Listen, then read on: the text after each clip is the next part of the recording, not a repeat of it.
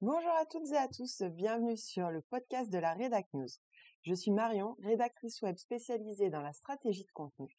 Je partage avec vous tous mes conseils pour vous aider à gagner en visibilité et à faire rayonner votre message en restant vous-même. Car oui, il est tout à fait possible de vendre en communiquant de manière authentique. Être vous, c'est largement suffisant. C'est parti pour l'épisode du jour. Hello tout le monde, je suis super contente de vous retrouver aujourd'hui pour cet épisode 3 de la Redac News, le podcast. Aujourd'hui, on va parler à la fois de psychologie de l'entrepreneur et stratégie business, car euh, la prospection pour moi c'est vraiment ça. C'est un sujet qui touche à la fois à la personnalité de l'entrepreneur, mais aussi à l'avenir de son business et c'est souvent une grosse source de stress pour les entrepreneurs, surtout quand on est entrepreneur solo ou à la tête d'une petite structure. Comment j'en suis venue à me poser toutes ces questions autour de la prospection et avoir envie euh, d'aborder ce sujet-là avec vous? C'est parce que j'entends souvent dire les entrepreneurs qu'ils ne trouvent pas de clients, qu'ils ont perdu un gros client et là c'est la panique totale, ils font des crises d'angoisse, ils en dorment plus, ils se demandent comment ils vont faire pour trouver un autre client rapidement. Mais aussi, il y a des entrepreneurs qui stagnent, qui ont un vivier de clients avec lequel ils tournent bien, mais ils sentent qu'ils progressent plus et euh, bah, quelque part, ça les frustre aussi. Et dans ce cas-là, il y a quand même plusieurs solutions. Soit ils peuvent vendre plus, soit ils peuvent vendre plus cher, ou alors les deux pour essayer de toucher le pactole. J'ai aussi des entrepreneurs qui me contactent sur Instagram notamment pour me demander quand je fais euh, mes bilans euh, tous les mois, en fait, sur Instagram, si vous me suivez pas encore, je vous mettrai le lien dans la description de l'épisode. Mais chaque fin de mois, je fais un post sur mon ressenti du mois où je fais un peu le bilan de tout ce qui s'est passé et un autre post où je fais le bilan de mes statistiques, y compris de mon chiffre d'affaires. Donc les personnes qui me suivent assez régulièrement voient que les chiffres augmentent. Alors, c'est pas du simple au double, bien évidemment, mais ça progresse vraiment de manière linéaire ce qui me permet euh, voilà de chaque mois, chaque trimestre de faire un petit peu mieux. Et du coup, j'ai eu envie voilà de partager avec vous un peu euh, ma manière de faire parce que je sais que la prospection, bah clairement, c'est un gros blocage. Euh, quand on est entrepreneur, ça peut venir quand même de plusieurs choses que j'ai essayé d'identifier dans le discours que plusieurs d'entre vous peuvent avoir, notamment sur les réseaux sociaux. Premièrement, souvent, euh, on se dit qu'on est trop timide, trop introverti et que du coup, on n'est pas capable de, de se vendre, d'aller démarcher des gens, on a peur. Euh, c'est vraiment une grosse source de stress. On a aussi peur de déranger parce que euh, on se dit que le type ou la nana qui est en face, qui va recevoir notre mail ou notre coup de téléphone, bah elle a pas que ça à faire. Il y a sûrement plein d'autres gens qui font exactement comme nous. Et en gros, euh, on se dit qu'on va être noyé dans la masse, on n'a pas envie de faire chier, clairement, à relancer, etc., d'être pénible. Du coup, on est complètement bloqué dans le syndrome de l'imposteur, qui peut aussi se traduire par des phrases du genre mais je me prends pour qui à aller démarcher un tel ou un tel, sérieux, moi je suis tout petit, il en a rien à faire de moi, je suis pas à la hauteur. Et là, euh, clairement, on entre dans un cercle vicieux parce que euh, ce manque de confiance en vous va forcément se ressentir et c'est là où euh, les clients potentiels vont fuir parce que clairement ils vont sentir que soit vous êtes vraiment en ce que j'ai envie de dire en dèche d'argent, que vous êtes prêt à prendre n'importe quel projet, que c'est pas eux que vous voulez comme clients parce que vous avez envie de travailler avec eux, mais que vous êtes prêt vraiment à prendre n'importe quoi parce que là, faut vraiment que vous fassiez rentrer de l'argent pour tenir. Ils vont aussi sentir que bah, vous êtes peut-être pas très sûr de vous, que vous n'avez pas confiance dans le produit ou l'offre que vous défendez. Donc ils vont se demander aussi bah, pourquoi eux, ils devraient euh, vous faire confiance. Et tout ça, ça va pas forcément se faire de manière très consciente. Ils vont pas forcément formuler les choses de cette manière-là, ni même formuler les questions dans leur tête de cette manière. Mais il n'empêche que c'est le ressenti qu'ils vont avoir. Si vous faites sentir que vous êtes un imposteur, eux, ils vont avoir cette même impression en fait derrière.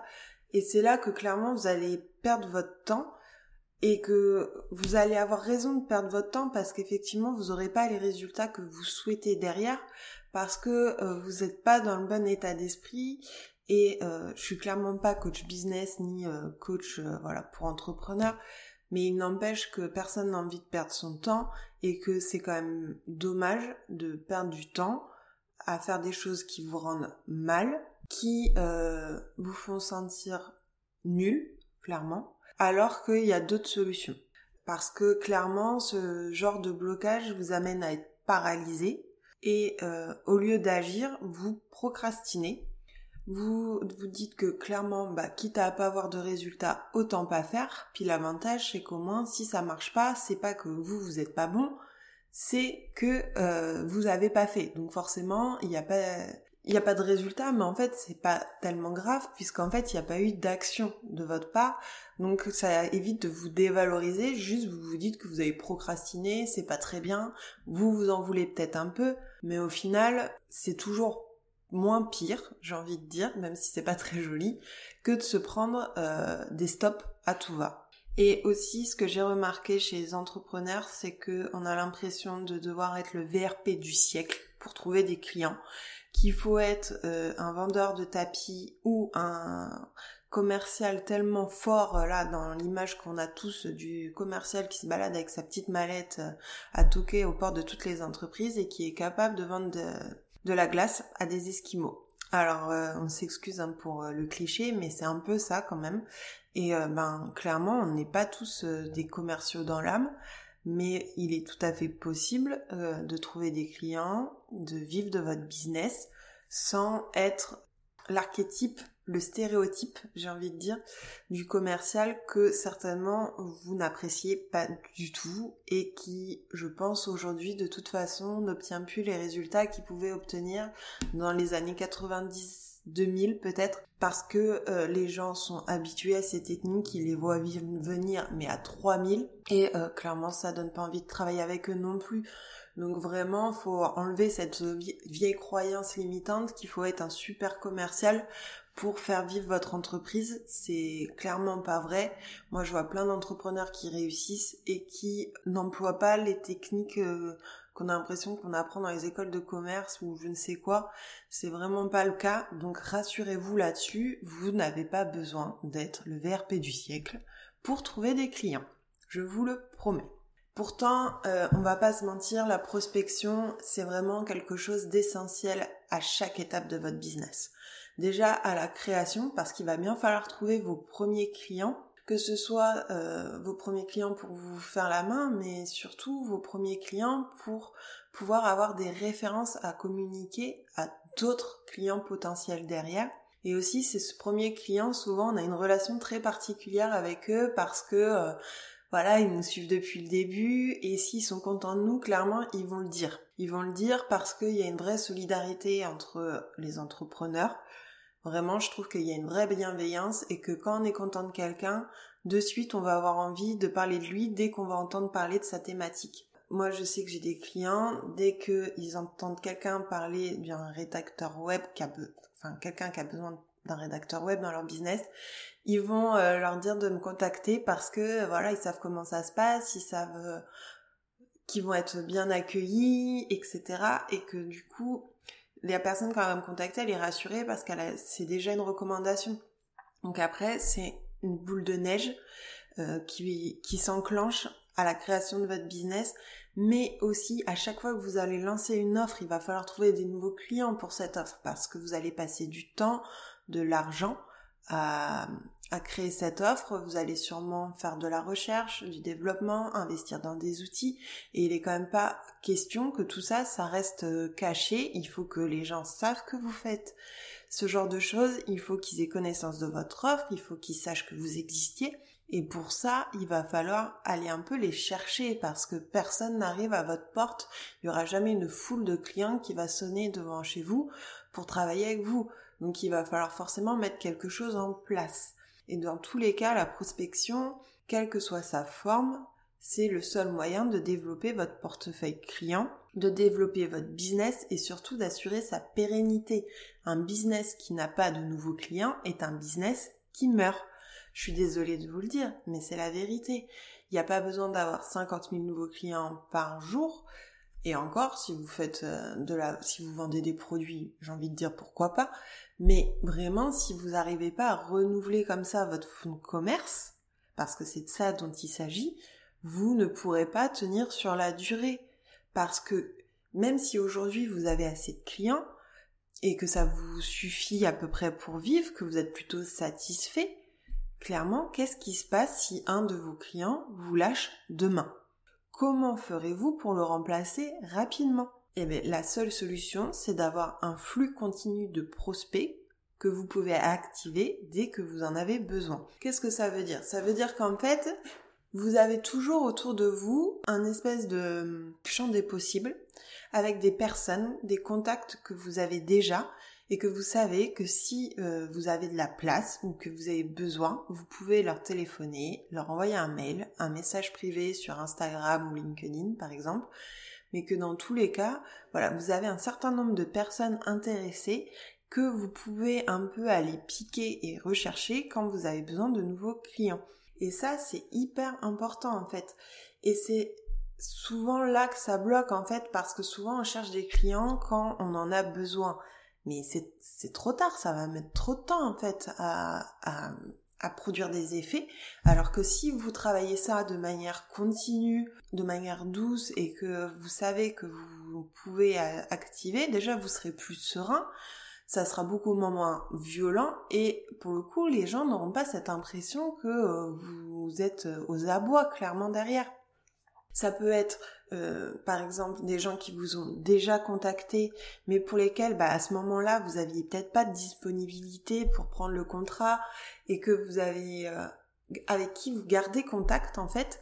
Vous prenez des nouvelles régulièrement, savoir comment ça se passe. Et quand vous perdez un contrat ou qu'il y a un contrat qui arrive à son terme et qui est pas renouvelé, vous pouvez très bien lui envoyer un petit message pour lui demander comment ça va, savoir s'il a trouvé quelqu'un ou pas, parce que vous vous souvenez qu'à la base il voulait travailler avec vous, que c'était pas possible à ce moment-là, mais que maintenant vous avez X heures euh, par mois à lui consacrer, que vous seriez ravi du coup de pouvoir mettre en place la collaboration dont vous aviez parlé quelques mois plus tôt.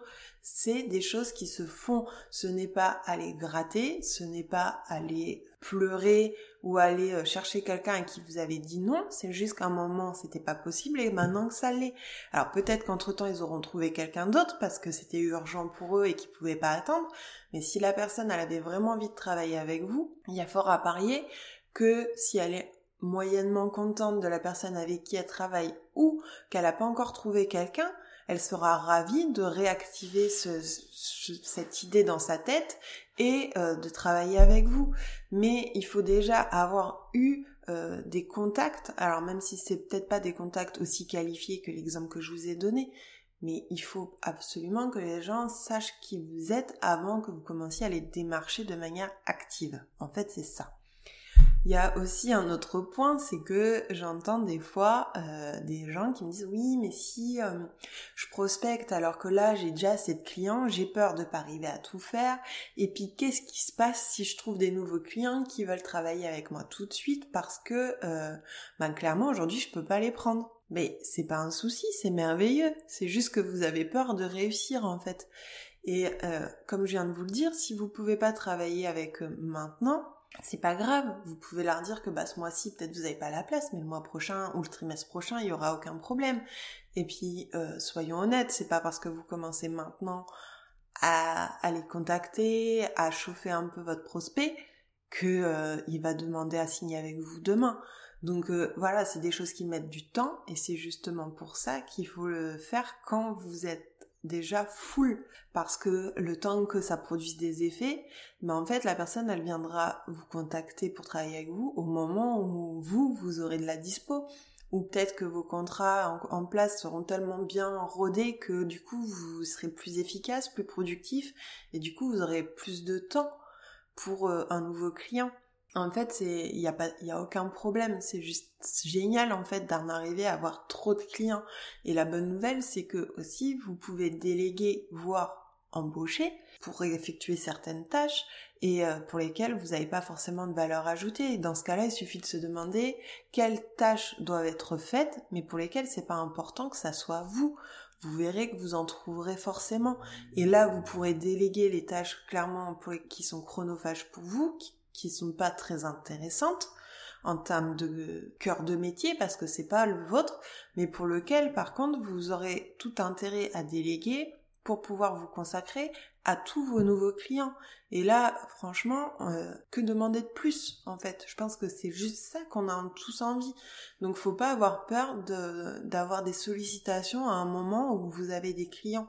Au contraire, c'est bon signe, c'est que les choses vont s'alimenter d'elles-mêmes au fur et à mesure. Mais je sais que tout ça, vous le savez aussi, que au fond de vous, vous le savez, que vous y pensez, mais en même temps, clairement, euh, ça vous embête de devoir prendre en main un outil de CRM qui, faut bien le dire, souvent sont hyper compliqués, ou de devoir créer un pauvre tableau Excel qui est super chiant à utiliser.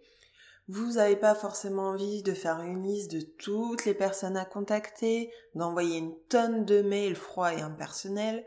Vous n'avez pas envie de passer des heures au téléphone à vous faire envoyer balader, et encore moins d'avoir à assurer le suivi de tous ces mails et de tous ces coups de téléphone pour faire les relances et clairement je vous comprends tout ça ça fiche à la fois la trouille le tournis et il faut bien le dire un peu la gerbe. Parce que clairement on n'a pas envie de faire ça parce que ça ne nous ressemble pas.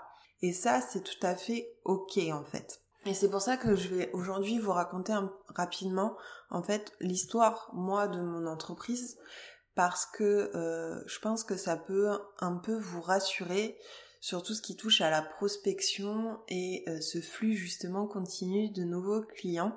Parce que vous allez voir que non, effectivement, vous n'êtes pas obligé de prospecter de manière froide et impersonnelle pour réussir en business. Donc comment ça s'est passé pour moi? Donc j'ai créé mon auto-entreprise en janvier 2019 après avoir suivi la formation euh, rédacteur web de Lucie Rondelet. Et dans cette formation, Lucie, elle nous donne, ce qui est génial hein, d'ailleurs, une liste de contacts qui cherchent des rédacteurs, euh, le plus souvent euh, sous forme de bénévolat, ce qui permet bah, à ces personnes d'avoir euh, du contenu pour alimenter leur blog notamment, sans avoir forcément à payer parce qu'ils n'ont pas forcément le budget. Mais en même temps, nous, ça nous permet de nous faire la main et euh, de pouvoir commencer à se constituer un portfolio. Alors forcément, qu'est-ce que j'ai fait? J'étais ultra motivée, j'ai pris la liste et j'ai envoyé des mails ou rempli les formulaires de contact sur les sites, en tout à plus de 200 personnes. Et résultat des courses, j'ai eu trois pauvres retours. Et quand je vous dis trois pauvres retours, c'est vraiment le nombre de retours que j'ai eu. Et sur les trois retours, j'ai fait deux articles. Donc on est quand même sur un taux euh, de retour sur investissement absolument dégueulasse de 1%. C'est-à-dire que j'ai passé des heures à faire ces mails que j'ai quand même essayé de personnaliser un minimum en expliquant qui j'étais, ce que je faisais, etc. Et clairement, ça a été la débandade. J'étais dégoûtée d'avoir passé autant de temps et surtout j'étais hyper stressée pour la suite parce que je me disais que si tout allait se passer comme ça, ça allait être ultra violent pour moi et que surtout je savais pas trop comment faire autrement. Et une fois que je me suis un peu euh, calmée, que la déception est passée, en fait je me suis rendu compte que ce qui se passait c'est que c'était exactement la même situation que quand je cherchais un emploi salarié. Il faut savoir que euh, j'ai travaillé depuis euh, mes 18 ans, euh, tout le temps pendant mes études et après en fait je n'ai jamais arrêté de travailler, mais j'ai toujours galéré à écrire ces putains de lettres de motivation. J'ai détesté ça depuis toujours. Pas parce que euh, je sais pas écrire, parce que clairement c'est mon moyen de d'expression de prédilection. J'adore écrire, mais je déteste parler de moi. Je déteste devoir euh, me trouver des qualités, leur expliquer pourquoi il faut qu'ils fassent appel à moi plutôt qu'à une autre. Je déteste leur expliquer euh, qui je suis et pourquoi et machin. Non, enfin pour moi c'est même pas ça en fait qui va montrer ce que je suis capable de faire. Enfin c'est pas ce que je suis capable de vendre dans une dans une lettre de motivation que derrière je vais savoir faire le job. Et pourtant c'est sur ça qu'on est jugé. Et clairement, quand vous prospectez, c'est exactement la même chose. Votre lettre de motivation, c'est votre email. C'est le discours que vous allez euh, débiter au téléphone. Sauf que bah, tout le monde n'est pas doué pour faire ça.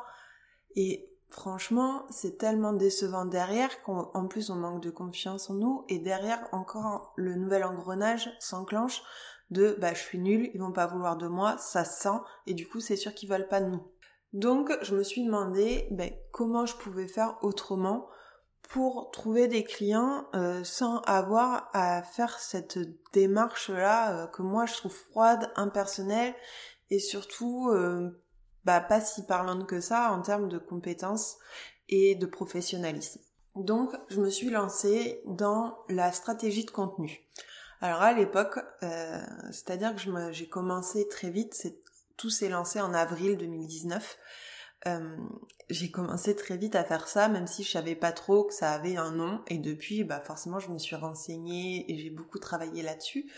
Mais euh, ce que j'ai fait, c'est que j'ai commencé par refaire complètement mon profil LinkedIn. J'ai tout remis au carré. Euh, en centrant tout mon profil sur mon activité freelance alors que j'étais encore salariée.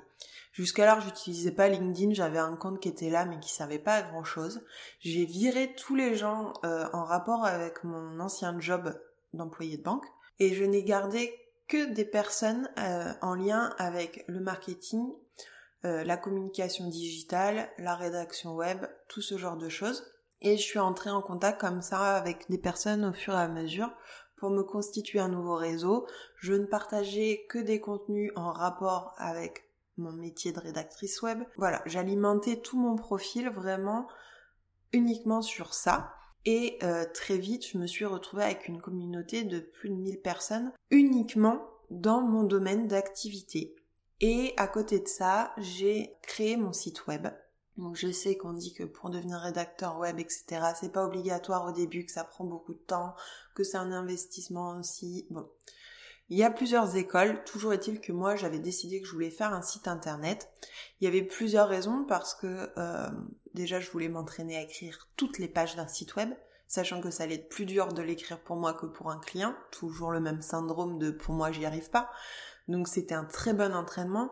Et il y avait aussi le fait que j'avais déjà créé un site internet sur Squarespace pour moi, un blog personnel qui n'existe plus aujourd'hui, mais que la plupart de mes clients, je le savais très bien, utilisaient WordPress qui est quand même un outil, euh, bah, quand on connaît pas, euh, c'est l'inconnu.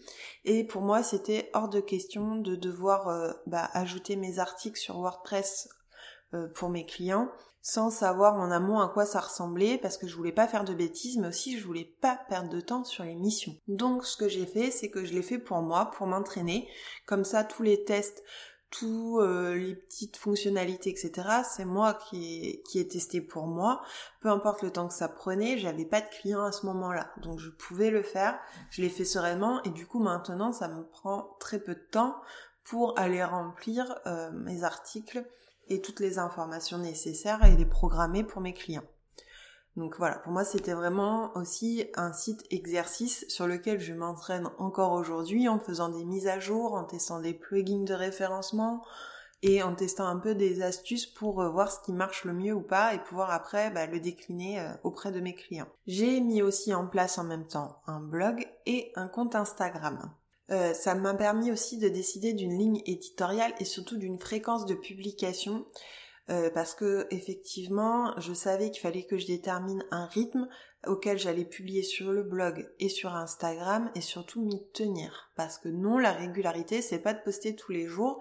La régularité c'est de dire que si vous décidez que vous publiez un article de blog euh, tous les lundis c'est tous les lundis.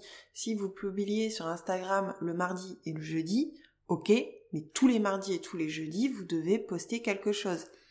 C'est en montrant ce rythme régulier que euh, vous arriverez aussi à montrer votre professionnalisme et à inspirer confiance parce que vous êtes fiable. Donc euh, au-delà de l'algorithme et euh, d'Instagram ou de Google, c'est aussi l'image que vous renvoyez à vos clients qui est importante. Et du coup, moi j'ai commencé à publier un article de blog un lundi sur deux depuis avril 2019. Je n'ai loupé aucun lundi de publication. Et depuis le mois d'octobre 2020, je publie un article tous les lundis, sachant que maintenant, il y a un lundi où c'est un article de blog classique et un lundi où c'est un podcast que vous êtes en train d'écouter. Et je publie sur Instagram du lundi au vendredi minimum. Et pareil, je tiens forcément mes engagements. Euh, du coup, quand vous partez en vacances, etc., bah il y a plein d'outils pour planifier en fait vos postes. Donc vraiment, il n'y a pas d'excuse. Faut juste prendre, de l'avance, mais euh, juste choisissez un rythme que vous êtes capable de tenir et vous verrez ça derrière ça marchera. Donc suite à ça, c'est en avril à peu près que j'ai été euh, contactée par mon premier gros client sur LinkedIn. Je dis gros client parce que euh, dès le départ, c'était un contrat de quasiment 1000 euros par mois. Donc je et sur le long terme, puisqu'aujourd'hui je travaille encore avec eux, donc je suis super contente. Et euh, ils ont augmenté du coup le volume qu'ils me confient, mais dès le départ, c'était quand même une grosse mission. C'était une, une enseigne très reconnue dans son milieu. Donc c'est vrai qu'en termes de référence, c'était hyper intéressant et aussi c'était intéressant pour moi de voir comment une plus grosse structure organisait ses contenus, comment ils travaillaient et surtout bah, ce qu'ils attendaient en termes d'articles, le brief, etc. Enfin vraiment, ça a été une très bonne manière de mettre le pied à l'étrier et ça a fonctionné de suite. On s'entend hyper bien et, euh, et voilà. Donc ce nouveau client-là, euh, ça a été vraiment le point de départ et depuis tout s'est enchaîné. Donc si vous avez suivi, depuis que j'ai commencé, en fait, la seule fois où j'ai envoyé des mails, c'était pour trouver des articles invités gratuits à écrire, ce qui n'a pas été très concluant. Et depuis, je n'ai jamais renvoyé de mail à l'aveuglette et encore moins passé des coups de téléphone dans le vide. Alors, effectivement, il y avait aussi euh, certaines raisons à ça, c'est que j'avais un CDI 39 heures qui me prenait forcément beaucoup de temps et des clients qui, bah, forcément prenaient le reste de mon temps libre et j'avais pas du coup forcément envie de prendre du temps en plus pour prospecter de manière active, mais c'était aussi parce que je voyais que les choses étaient en train de se mettre en place petit à petit et surtout que j'attirais des clients qui me correspondaient vraiment et que je n'aurais pas forcément trouvé moi-même parce que euh, trouver des clients, voilà, c'est à contacter. Vous pouvez faire des recherches sur internet, sur les réseaux sociaux, les hashtags et tout. Mais euh, vous pouvez jamais voir tout le monde. Or, qu'est-ce qu'il y a de mieux que quelqu'un qui va vous suivre parce qu'il est intéressé par ce que vous faites? Ça veut dire que déjà, euh, il y a un intérêt pour vous par euh, votre domaine d'activité, donc potentiellement c'est quelqu'un qui en a besoin, et euh, bah vous pouvez pas voir tout le monde vous en fait. Donc euh, j'ai été super ravie que certaines personnes me contactent parce que moi je les avais pas vues passer, mais que pourtant elles correspondent à 1000% à mon client idéal et que j'étais trop contente quand j'ai eu les prises de contact. Donc effectivement, j'ai jamais prospecté comme on l'entend communément jusqu'à maintenant, en tout cas, mais j'ai pas non plus euh, rien fait. C'est pas, je vous parle pas, euh, voilà, d'une technique miraculeuse. Donc c'est pour ça que je vais vous expliquer un peu comment mettre en place une stratégie de contenu euh, à la place de la prospection classique, mais aussi surtout les avantages et les inconvénients. Parce que euh, comme tout, il y a du bon et du moins bon, et vous allez voir que la stratégie de contenu, c'est une stratégie parmi d'autres. Donc j'apprécie personnellement, moi, d'utiliser la stratégie de contenu. Il y a plusieurs raisons. Déjà, comme je viens de vous le dire, ça vous permet d'attirer des clients qui vous ressemblent. C'est-à-dire vos clients idéaux, ceux qui vous stimulent et qui vous font entrer dans votre zone d'excellence. Et ça, vraiment, pour se motiver à se réveiller le matin, il n'y a quand même rien de mieux.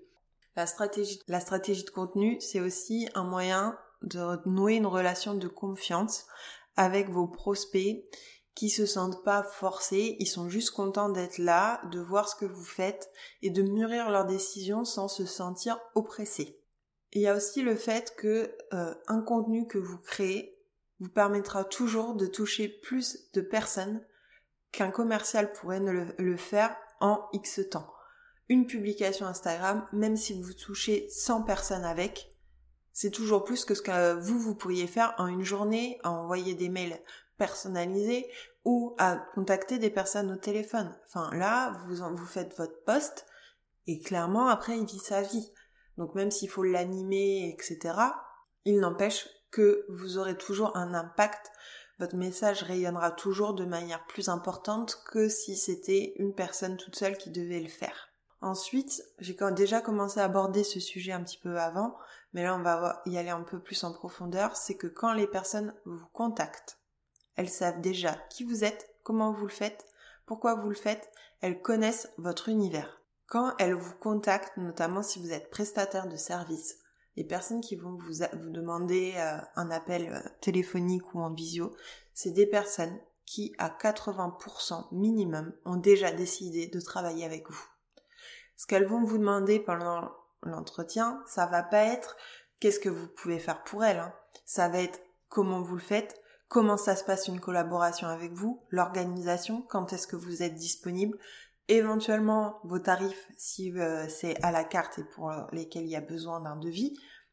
Mais en fait, quelque part, tout ça, c'est anecdotique. Ils ont juste besoin de vérifier que le feeling passe aussi bien que ce qu'ils avaient espéré en vous suivant. D'où l'importance d'être hyper authentique, comme je vous le disais dans le précédent épisode, parce que du coup, s'ils retrouvent exactement la personne qu'ils ont vue euh, sur euh, les réseaux sociaux, à travers vos articles de blog, etc., eh bien c'est là que vous êtes sûr que vous allez signer la vente parce qu'en fait vous êtes exactement la personne qu'ils attendent, ils sont pas déçus et du coup ils ont envie de bosser avec vous, c'est pas plus compliqué que ça.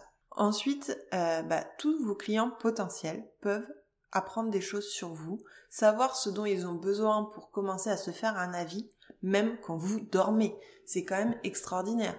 Vous travaillez sur votre, sur un autre client, vous faites votre vie, vos activités, vous dormez et en même temps, il y a des clients que vous êtes en train de capter parce qu'ils découvrent votre univers, que ça leur plaît et qu'ils vont vous suivre. C'est exactement pour ça que j'adore la stratégie de contenu et aussi parce que ça vous permet d'obtenir des résultats sur le long terme. C'est pas une campagne one shot où vous allez envoyer euh, des mails et puis après ça va euh, retomber comme un soufflet. Non, non. Là, c'est sur le long terme, ça produit des résultats et vous récoltez les fruits au fur et à mesure. Cependant, ces résultats sur le long terme ne s'obtiennent que si vous faites preuve de rigueur. Et c'est là où on va en arriver dans les inconvénients de la stratégie de contenu, c'est que vraiment, faut être hyper rigoureux et que ça prend du temps. Il faut le dire, mettre en place une stratégie de contenu et s'y tenir, ça prend énormément de temps. Et surtout, euh, même s'il faut faire preuve de patience, ce n'est pas une raison pour publier pour publier. Il faut vraiment que chaque poste vous ayez un objectif derrière, que ça apporte de la qualité, une valeur ajoutée à votre audience. Et c'est là où c'est difficile parce qu'il faut quand même faire preuve de créativité, il faut préparer tous ces posts, il faut préparer ces articles de blog, pour pas se retrouver euh, bah, le bec dans l'eau, à plus avoir d'idées, syndrome de la page blanche, etc. Et euh, il faut être hyper régulier, peu importe la fréquence que vous avez décidé, il faut s'y tenir. Enfin, ce qui peut être assez frustrant pour le coup dans la stratégie de contenu, c'est qu'il faut essayer de se détacher de tous ces, toutes les statistiques et surtout du nombre d'abonnés notamment sur Instagram parce que euh, ce nombre d'abonnés, euh, on a envie de le voir grandir parce qu'on a l'impression que c'est la récompense pour notre travail, notamment, mais euh, finalement, ce qui compte vraiment, c'est l'engagement. Et l'engagement, qu'est-ce que c'est? C'est les likes, les commentaires et surtout les prises de contact. Parce qu'il y a plein de gens qui regardent, qui sont abonnés à vous, qui vont jamais liker, jamais commenter un de vos, un de vos posts et qui pourtant vont vous contacter parce qu'en fait elles vous suivent. C'est juste que euh, c'est euh, moi ce que j'appelle des abonnés euh, pas fantômes mais presque en fait c'est qui sont là. Vous avez l'impression que ils agissent pas avec vous, mais en fait c'est juste des personnes qui sont un peu en retrait, qui sont en mode observation et qui, quand ça sera le bon moment pour elles, vont vous contacter en fait. Mais vous, vous les aurez jamais vraiment vus. Et, euh, et du coup, faut quand même avoir ça en tête parce qu'en fait, la seule chose qui compte finalement, c'est votre chiffre d'affaires à la fin du mois. Donc, peu importe que vous ayez 100 000 ou 1000 abonnés, vous pouvez faire du chiffre d'affaires avec ça. Le tout, c'est d'avoir un vrai engagement, un vrai lien avec votre communauté. Et ça, psychologiquement, c'est pas toujours facile à accepter. Donc vous voyez, voilà, la stratégie de contenu, il y a des avantages, mais il y a aussi des inconvénients. Et avant de se lancer dedans, c'est quand même important d'avoir tout ça bien en tête. Dans tous les cas, ce que je veux vous dire, c'est que tout comme certaines personnes vont être très douées pour la prospection classique, d'autres vont être faites pour la stratégie de contenu.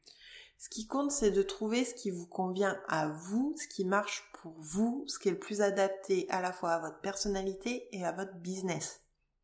La stratégie de contenu, c'est pas une solution miraculeuse. C'est seulement une option parmi d'autres qui vous est proposée pour trouver des clients. Elle n'est ni mieux ni moins bien. Elle présente des avantages et des inconvénients. Et si vous ne voulez pas être déçu, faut bien avoir tout ça en tête. Parce que si vous mettez en place une stratégie de contenu et que euh, au bout de trois mois vous arrêtez, c'est sûr que vous n'aurez pas de résultat. Enfin, faut vraiment avoir ça en tête. Et c'est exactement la même chose que euh, l'affiliation et les revenus passifs. La stratégie de contenu, c'est une vraie stratégie et il ne faut pas oublier tout le travail qu'on ne voit pas. Parce que euh, c'est, j'aime bien prendre l'exemple des revenus passifs parce que je trouve que le terme passif est très mal euh, choisi. Parce qu'on a l'impression qu'il n'y a rien à faire et c'est totalement faux et la stratégie de contenu c'est pareil.